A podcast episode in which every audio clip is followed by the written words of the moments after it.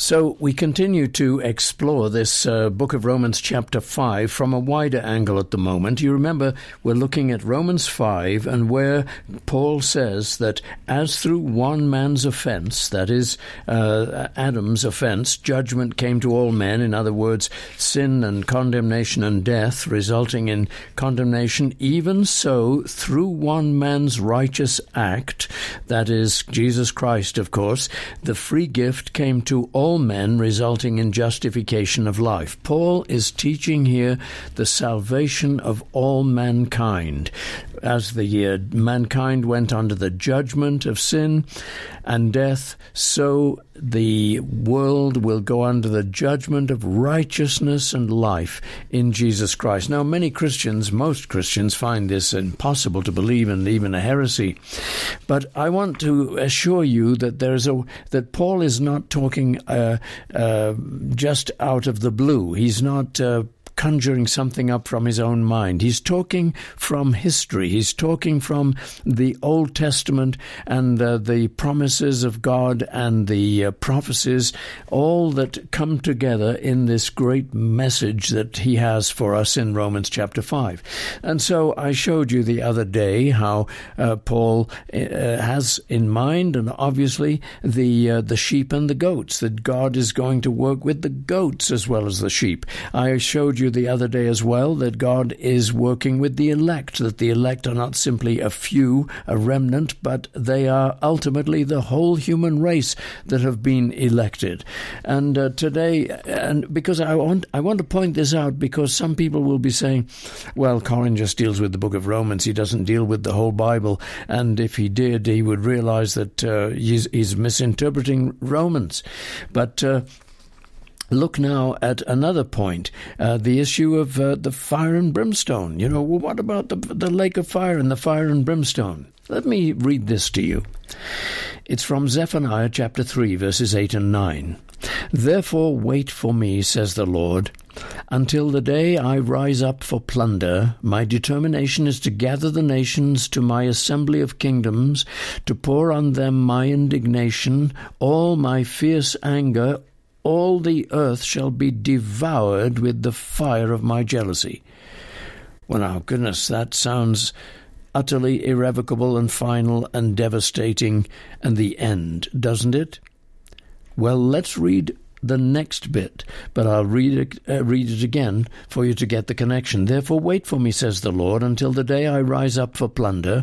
My determination is to gather the nations to my assembly of kingdoms, to pour on them all my indignation, all my fierce anger, and all, uh, all the earth shall be devoured with the fire of my jealousy. For then I will restore to the peoples a pure language, that they all may call on the name of the Lord to serve serve the Lord with one accord.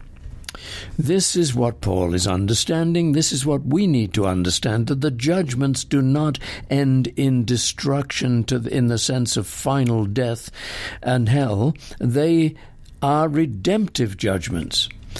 So, you see, we look at the fire and brimstone in that way. It's with this understanding. Let, well, let me just rem- uh, make four points on that uh, particular verse we've looked at. It is the final judgment scene.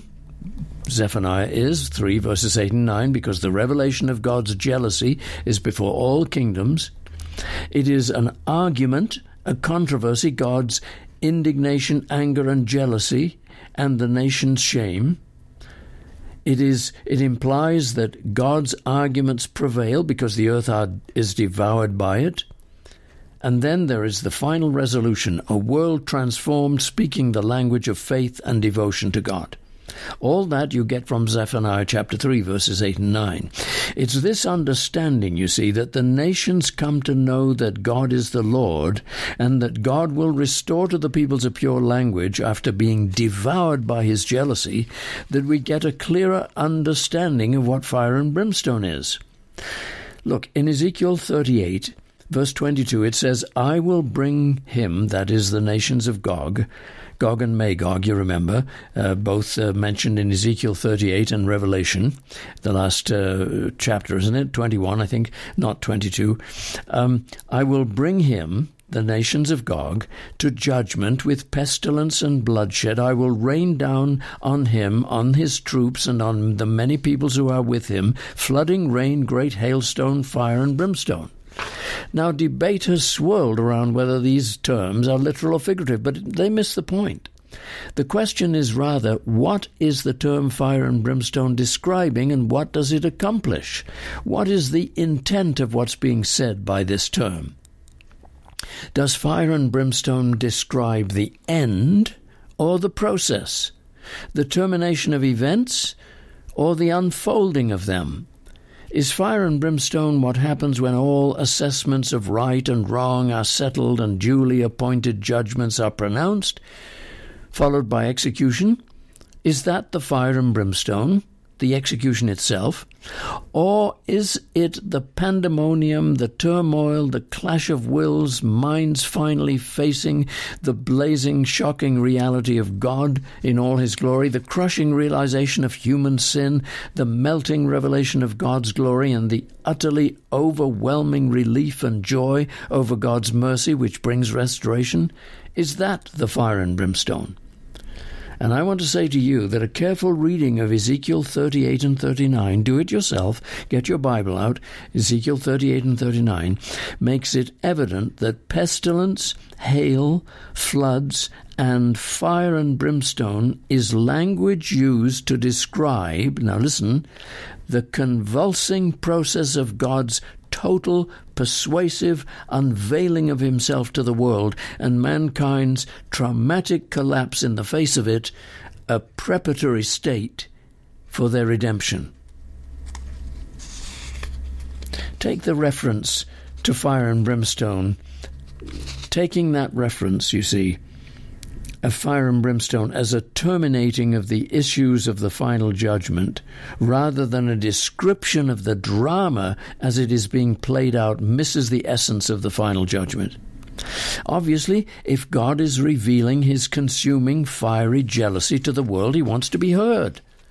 That's Ezekiel 36, verse 6, 38, verses 18 and 19, and Zephaniah 3 8. And certainly, if the nations are moving in to attack him and the city, you remember Gog and Magog in Revelation 21, uh, 20 rather, and the city, they think they have a cause, no matter how delusional it is. The idea that God is simply going to terminate them with fire and brimstone, literal, hardly boosts his case. The final judgment involves God and the nations stating their grievances Remember Psalm 50? He has an argument with the nations. His jealousy, for instance, over their idolatry has to be made clear. Their jealousy over God's seeming favoritism to uh, for Israel has to be brought into the light. The reasonableness of God's jealousy has to be explained and how it revolts him. Um, that the nations uh, choose idols instead of him. They must discover how God has baited them by revealing his mercy to others. God has to reveal how their resistance to Him is wrapped up in a suppressed longing for Him, which is why He baited them in the first place. They must be shown how the folly of their idolatries has led to self inflicted ruin, and God's actions of Him giving them over to the results of their suppression of Him was not an abandonment, but an act of loving wrath against evil, which brought to them to an end of themselves to prepare them for His mercy. There is a devastation, a devastation and torment in the presence of so much glory and lost opportunity that brings a keenly painful longing for the kingdom of God as the only place of safety and peace. You see, God's bringing people to that in the final judgment. And beyond this, the painful longing for the kingdom of God as the only place, as I just said, of safety. And then they look upon the Lamb whose eyes are like seven eyes sent out into all the earth you remember revelation 5:13 peering into the empty souls of every man and woman with the tantalizing warmth of life and love waiting for a welcome all of these issues and more are absorbed into the engulfing language of fire and brimstone, which becomes the expression of the cataclysmic revealing of the glory of God to the world. Clearly, there is there are more layers to knowing that God is the Lord than meets the eye. Far more than the showering down of Pompeii like boulders that could, uh, could ever accomplish. The complexity of knowing certainly is described by fire and brimstone, but it is not a literal thing. It cannot be if God is to resolve all these issues in the judgment. So, you see, we must understand that the judgment is redemptive. Have you noticed, or did you notice, that they that the nations who come under the foreign judgment walk into the city of God in Revelation 22. Where did they come from? They came from the fire and brimstone, which was the massive revelation of gl- the glory of God. In the presence of the massive revelation of the sinfulness of humankind that brings them to an end of their hope an end of their resources, an end of themselves, a despair of their humanity, which brings them to a revelation of the need of God's mercy. And this is where Paul says in Romans 11, verse 32, that he's going to have mercy on everyone. So, this is what we are looking at and what Paul is understanding when he speaks as he does. He's not speaking off the cuff. He's not going off on a tangent. He's not going off the deep end. He is pulling all Scripture together and helping us to understand what the atoning work of Jesus Christ has done for the world. It is the message of Behold the Lamb of God that takes away the sin of the world the world, and therefore it brings the world to a revelation of the slain Lamb, so that faith may be given to each man and woman. God is able to do that. Faith is not a choice of humanity, it is a gift of God, and it is given when the world and humanity has been, been brought to an end of itself. And believe me, and I assure you, God is able to bring the world to an end of itself in order to look to Him for His mercy.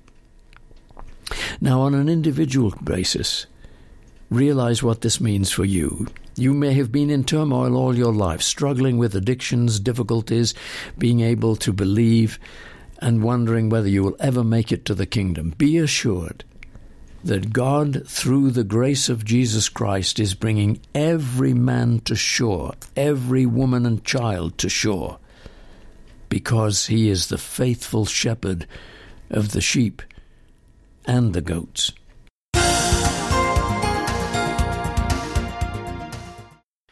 Thanks for listening today, everyone. Colin Cook here, and how it happened, how it happens, my program that you're listening to. You can hear it on your smartphone any time of the day or night. Simply download a free app, SoundCloud.com or Podbean.com, and key in how it happens with Colin Cook when you get there. You can hear it on the radio too. At uh, that's KLTT AM 670 are the call letters uh, at 10 o'clock in the evening, repeated at 4 in the morning in the Den Denver, Colorado areas and uh, the surrounding states. I wonder if you would consider a donation. Please send it to FaithQuest, PO, uh, faithquestradio.com. Thanks so much. I appreciate all your support. That's faithquestradio.com. See you next time. Cheerio and God bless.